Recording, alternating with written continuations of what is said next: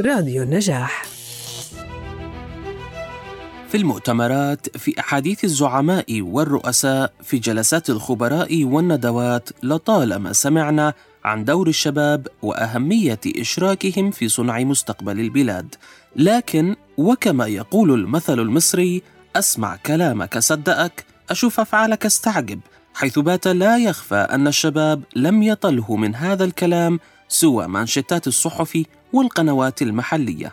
ولا يخفى على أحد كذلك أن طوال السنوات الماضية ما كانت إلا تهميشا لدور الشباب. ونتحدث هنا خصيصا عن الدول العربية. نناقش في يوم الشباب الدولي أبرز المعوقات أمام شبابنا العربي وكيف يمكن أن ننقل المانشيتات الرنانة من عناوين الصحف إلى التطبيق هذا بودكاست دوليات من راديو النجاح وأنا سعد جردات. أهلا بكم. وربما أفضل من يمكن أن يسأل عن الشباب همومهم تطلعاتهم وإلى ما ذلك هم الشباب أنفسهم. لذا سألنا ما هي أبرز المعوقات التي تواجههم وكيف يرون الحل لذلك. كل المجتمعات موجودة إيه، المبدع والمتميز بيتخطاها بأقل الخسائر والمعوقات أحيانا تصنع تصنع شخص يكون واقعي ومثالي بالحياة ويشق طريقه بالشكل الصحيح. أتصور هيك. الراتب القليل ارتفاع الأسعار غلاء المعيشة يعني زي هيك. بالنسبة لي أبرز المعوقات التي تواجه الشباب هي البطالة وفرص العمل التي لا تعتمد على الكفاءة والشللية والواسطة والمحسوبية هي التي تكون أكبر مشاكل الشباب منها.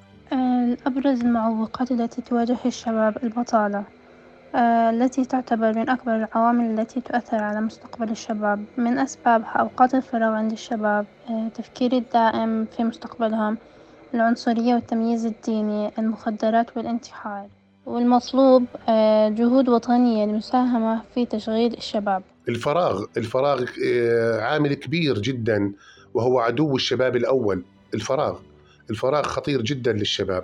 لأنه يؤديهم إلى أفكار أخرى والملء فراغ بأشياء غير آه، مفيدة مثل آه، أنهم لو يتابعوا مثلا الرياضة أو الأنشطة العلمية التطوعية هذا بيعتبر عامل إيجابي في حياة أي شاب. لكن بسبب وجود الفراغ هو مدمر لمستقبل الشاب. أيضا استخدام الخاطئ للتكنولوجيا آه، مثل متابعة مواقع غير مفيدة مواقع محتواها غير مفيد.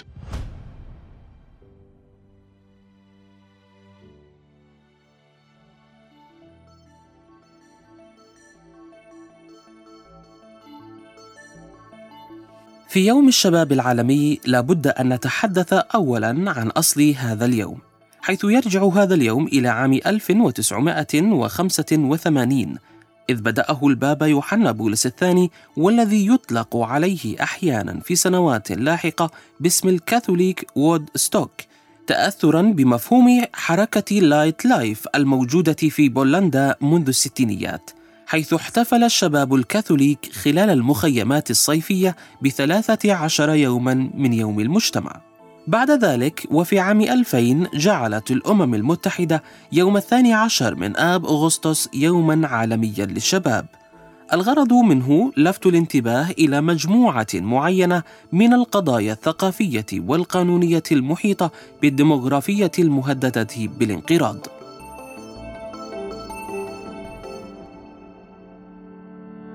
في هذا العام سيكون العنوان العام لاحتفالية الأمم المتحدة بيوم الشباب الدولي تحويل النظم الغذائية الابتكارات الشبابية لصحة الإنسان والكوكب حيث سيسلط الضوء على أهمية مشاركة الشباب الهادفة لنجاح هذا الجهد العالمي.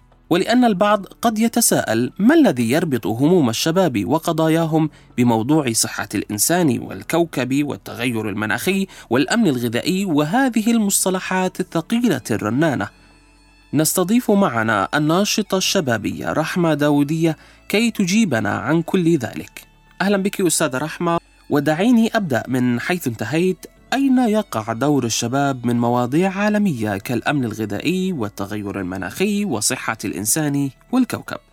بالنظر إلى مواضيع مثل الأمن الغذائي والتغير المناخي وصحة الإنسان والكوكب أعتقد بأن هذه العناوين هي عناوين عالمية لا تطال الأردن فقط ولا الدول العربية بل لنقل تأثيرها استمر على العالم بأسره فكل بلدان العالم تتحدث بهذه المواضيع ولكن أين يقع دور الشباب من هذه المواضيع؟ لنعلم جيدا وقبل أن نتحدث عن دور الشباب بأن تأثير مثل هذه المواضيع كما ذكرت في البداية هو تأثير عالمي. بمعنى أثره يصل إلى الكبير والصغير المثقف وغير المثقف المرأة والشاب وكبار السن. ولكن دور الشباب تحديدا من خلال عملهم إما بالمؤسسات الحكومية أو بمنظمات المجتمع المدني أعتقد بأنه دور توعوي في البداية حول آه، حول هذه المواضيع و يعني الوظيفة التوعوية هي وظيفة بالمناسبة مهمة جدا في مواضيع مثل الأمن الغذائي وصحة الإنسان والكوكب لأنه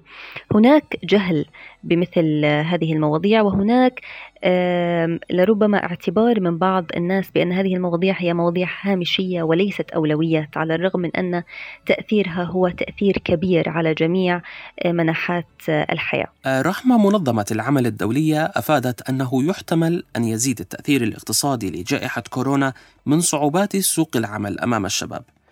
التوضيح في ذلك أنه في الربع الأول من عام 2020 فقد ما يزيد عن 5% من ساعات العمل العالمية وهذا ما يعادل 155 مليون وظيفة بدوام كامل الأردن والدول العربية من وجهة نظرك كشابة كيف تعاملت مع ذلك؟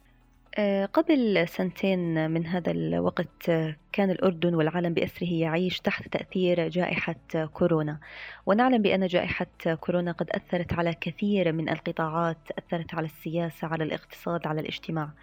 ولعل التأثير الاقتصادي هو أبرز ما قد آه، يعني أو أبرز التأثيرات لجائحة كورونا نظرا لأن أكثر المتضررين من الجائحة كان جانب تأثرهم هو اقتصادي بالدرجة الأولى.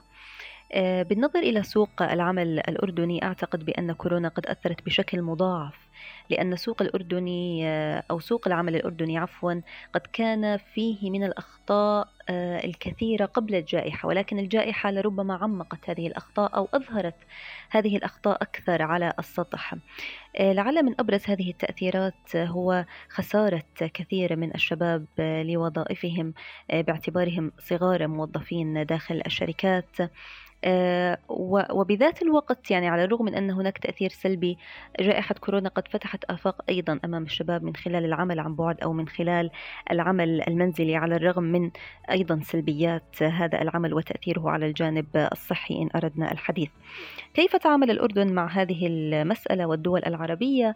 أعتقد بأن جائحة كورونا قد جاءت قد جاءت طارئة فبالتالي هي أربكت المشهد وكما قلت سابقا المشهد قد شابه الكثير من الإرباك قبل الجائحة فما بعد الجائحة قد وضع الحكومة أو الحكومات العربية وليست الأردنية في موضع حرج أمام سوق العمل.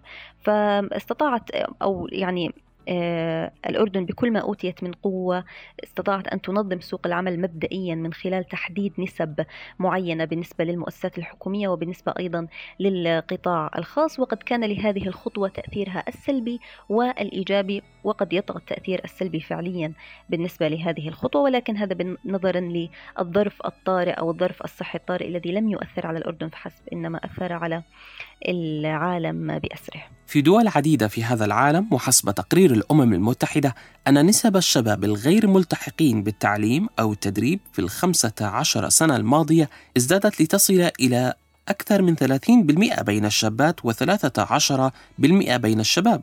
لكن يبدو أن مشكلة الأردن عكسية. لدينا أرقام مهولة في خريجي الجامعات ومعاهد التدريب لكن دون فرص. برأيك رحمة أين يقع دور الشباب في تقليل آه، آه، الفجوة الموجودة بين عدد خريجي الجامعات وعدد الفرص الموجودة؟ أين يقع دورهم تحديدا في خلق فرص عمل جديدة؟ أتفق بشكل كبير مع هذه المقولة التي وردت في السؤال بأن الأردن يعيش حالة عكسية وعلاقة عكسية ما بين أعداد الخريجين وما بين الفرص الموجودة أو الفرص الحقيقية على أرض الواقع.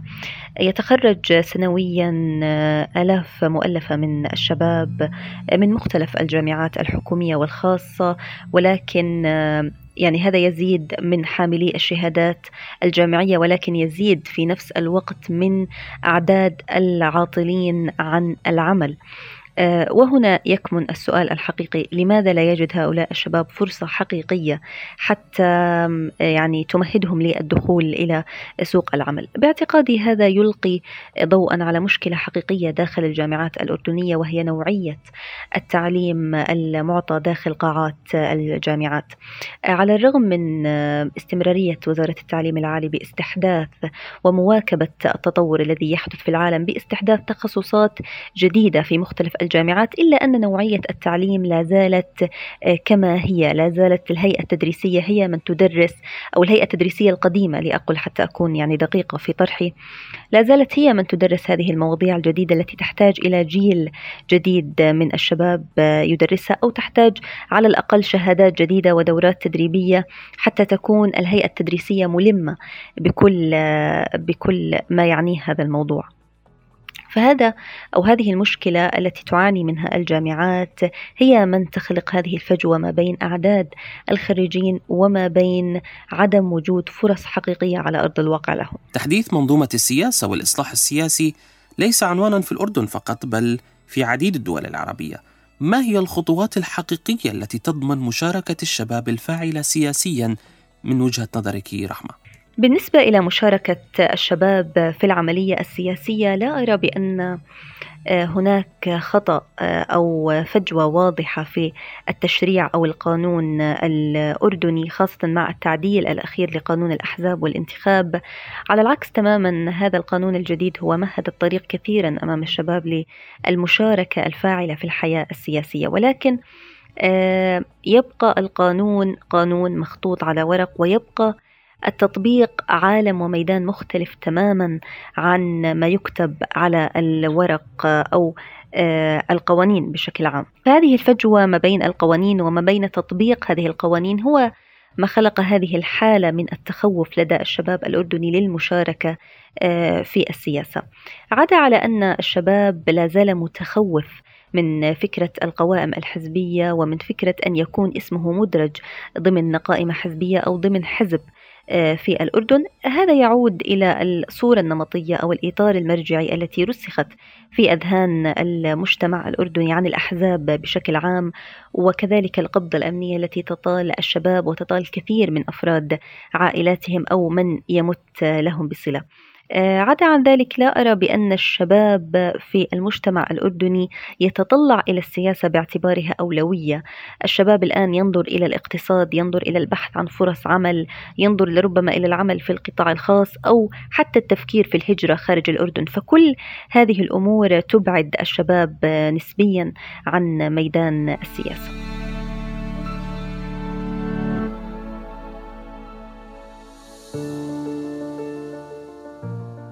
رحمة داودية الناشطة الشبابية وخريجة كلية الإعلام شكرا جزيلا لك على هذه المشاركة الثرية. تعرف الأمم المتحدة أن الشباب هم السكان في الفئة العمرية من 15 إلى 24 عاماً وأنا أقول أن الشباب هم أصحاب الفكر المنفتح للحياة المقبل غير المدبر عليها. وأتمنى لكم شبابا مزهرا دائما وروحا شابة لا تذبل شكرا لكم على استماعكم ولا تنسوا الاستماع لنا عبر المنصات التالية SoundCloud Spotify Google Podcast وعبر موقعنا على الإنترنت النجاح dot net. كان هذا بودكاست دوليات وأنقل لكم تحياتي أنا سعد جردات وفريق العمل تمام بعيرات ملاك بطاينة. أقول لكم إلى اللقاء.